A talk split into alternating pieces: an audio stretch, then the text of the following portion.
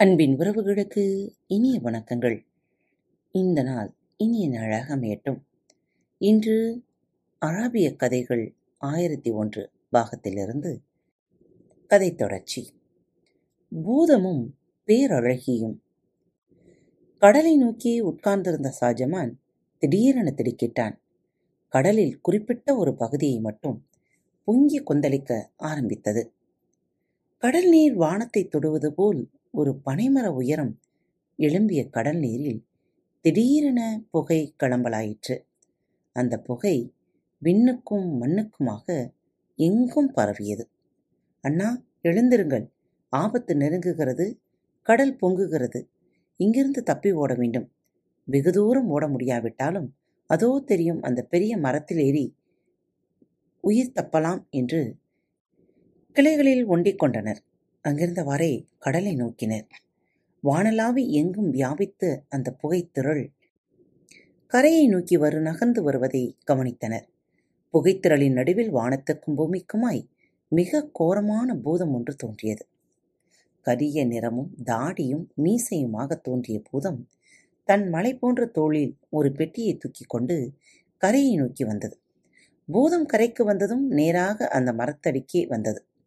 சகோதரர்கள் இருவரும் நடுங்கியவாறு உச்சாணி கிளையில் இவையெல்லாம் பார்த்து கொண்டு உட்கார்ந்திருந்தனர்.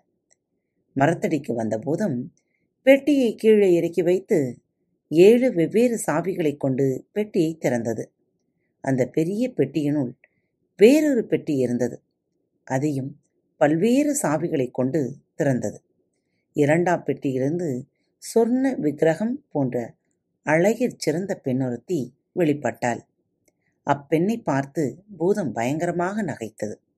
பெண்ணே உன் திருமணம் நடந்த அன்றிரவே உன்னை எத்தனையோ கட்டுக்காவல்கள் இருந்தும் கண்ணி கழியாத முன்னமே தூக்கி கொண்டு வந்து விட்டேன்.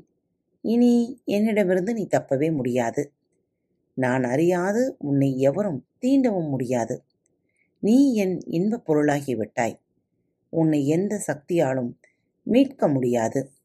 உன் ஆயில் உள்ளவரை நீ எனக்கேதான் என்று கூறி கோரமாக நகைத்தது. நடுநடுங்கி பயந்த அந்த பேரழுகியை பூதம் கைப்பிடித்து தரத்தரனை இழுத்து தரையில் உட்கார வைத்தது. அவள் மடியில் தலையை வைத்துக்கொண்டு தூங்க ஆரம்பித்தது. பூதத்தின் குரட்டை ஒளி இடியிடிப்பது போலவும் பயங்கர புயல் வீசுவதைப் போலவும் கேட்டது. மரத்தின் மேலிருந்த சகோதரர்கள் இருவரும் நடுக்கத்துடன் மர உச்சியில் இருந்தனர்.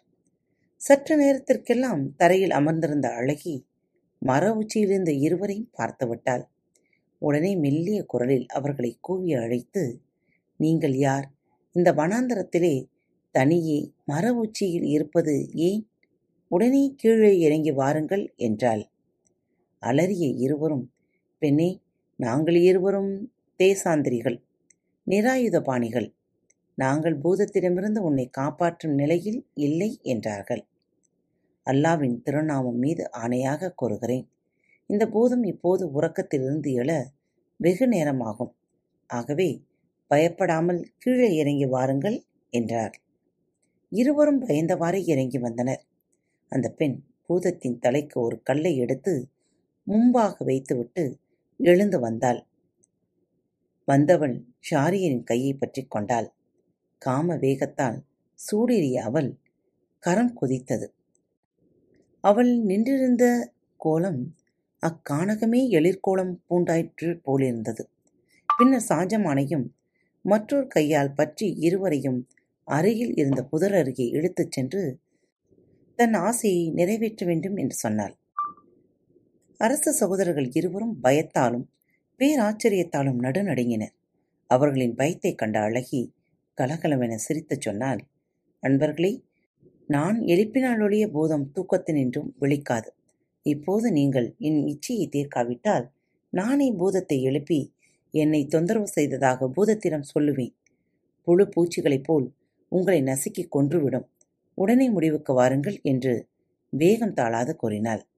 வேறு வழியின்றி திகைத்தனர் இருவரும். கட்டுக்கடங்காத வெறியோடு ஷாரியரை பிடித்து கொண்டு மறைவிடம் சென்றாள். பெண்ணோடு சென்ற அண்ணன் என்னவானார் என்று கதிகலங்கி நின்றான் ஷாஜமான் கொஞ்ச நேரத்தில் தலையை தொங்க போட்டுக்கொண்டு கூச்சத்துடன் சாரியர் வந்தார்.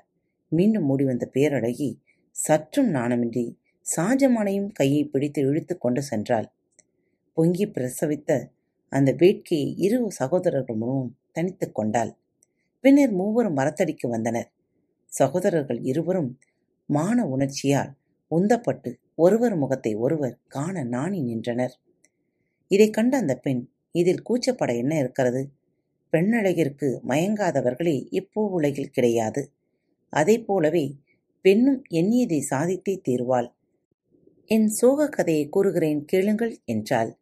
என் கதையை கேட்கும் முன் உங்கள் விரல்களில் உள்ள மோதிரங்களை கலட்டி என்னிடம் தாருங்கள் என்றாள்.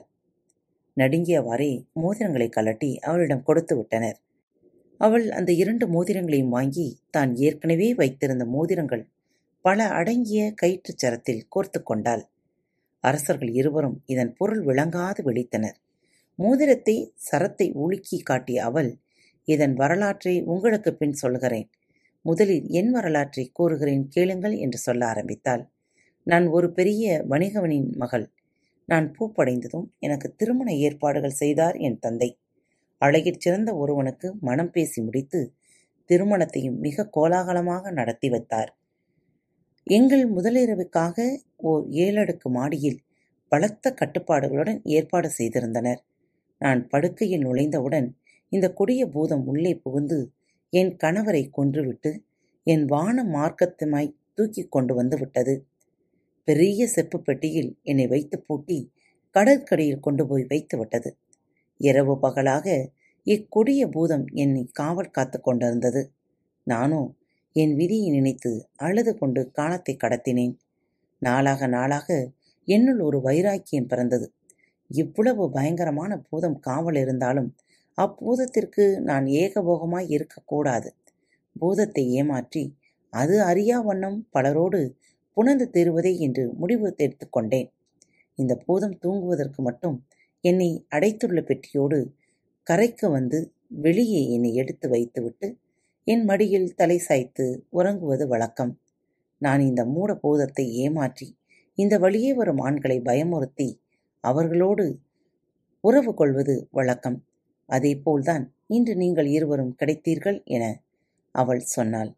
வியப்படைந்த சாரியர் எங்களிடம் மோதத்தை வாங்கி சரத்தில் கோர்த்து கொண்ட காரணம் என்ன என்பதை சொல்ல வேண்டும் என்றார். கலகலவென நகைத்த அந்த பெண் இது அவசியம் நீங்கள் தெரிந்து கொள்ள வேண்டியதுதான். எத்தனை கட்டுக்காவல் வைத்தாலும் பெண் நினைத்ததை முடித்தே தீருவாள் என்பதற்கு இம்மோதிரங்களே சாட்சி. நான் இந்த மூடபூதத்தை ஏமாற்றி இதுவரை தொண்ணூத்தெட்டு ஆண்களை புணர்ந்திருக்கிறேன். உங்களிடம் வாங்கியது போலவே ஒவ்வொருவரிடமும் மோதிரம் வாங்குவேன். உங்கள் இருவரோடு சேர்த்து இதுவரை நூறு பேரோடு இன்பம் அனுபவித்து விட்டேன். அதற்கு சாட்சியம்தான் இந்த மோதிரச்சரம் என்று கூறி சகோதரர்களை பார்த்து மீண்டும் நகைத்தாள். பூதம் விழித்தலும் நேரமாயிற்று. ஆகவே நீங்கள் மரத்தின் மீதேறிக் கொள்ளுங்கள் என்றாள். சற்று நேரத்தில் பூதத்தை எழுப்பினாள். பூதமும் தூக்கம் களைந்தெழுந்து மீண்டும் அந்த பெண்ணை பெட்டியில் வைத்து பூட்டி தூக்கிக் கொண்டு கடலில் சென்று மறைந்தது. பூதம் சென்று மறைந்ததும் இருவரும் மரத்தை விட்டிறங்கி வந்தனர். இரவு பொழுதானாலும் உடனே ஊர் திரும்பி விடுவதுதான் நல்லது என்று உறுதியோடு நடக்க ஆரம்பித்தனர். விவேகியான ஷாரியர் தம்பியை நோக்கி தம்பி எவ்வளவு கட்டுக்காவல் இருந்தும் பெண் நினைத்ததை முடிப்பாள் என்று அவள் சொன்னதை கேட்டாயல்லவா? பயங்கர பூதத்தையே ஒரு பெண் ஏமாற்றுகிறாள் என்றால் சாதாரண மனிதர்களாகிய நம்மை பெண் ஏமாற்றுவது அதாவது நம் ராணிகள் ஏமாற்றியதில் ஒன்றும் அதிசயமில்லை. ஆகவேதான் உடனே நாடு திரும்பி துரோகம் செய்த ராணியை தண்டிக்க வேண்டும் என்று உறுதி பூண்டு விட்டேன். இனி நாம் பெண்களையே நம்பக்கூடாது. இவர்களை பூண்டோடு ஒழித்தே தீர வேண்டும். சிரமம் பாராது இந்த ராத்திரி பொழுதே அரண்மனையை சென்றுவிட வேண்டும் என்று கூறி தம்பி சாஞ்சமானை அழைத்து கொண்டு நாடு நோக்கி விரைந்தார் ஷாரியர் பொழுது விடிய இரண்டு சாமம் இருக்கும்போது அரண்மனையின் ரகசிய வாயிலை அடைந்தனர். யாரும் அறியா வண்ணம் அரண்மனையில் தத்தம் அறைகளுக்குச் சென்றனர்.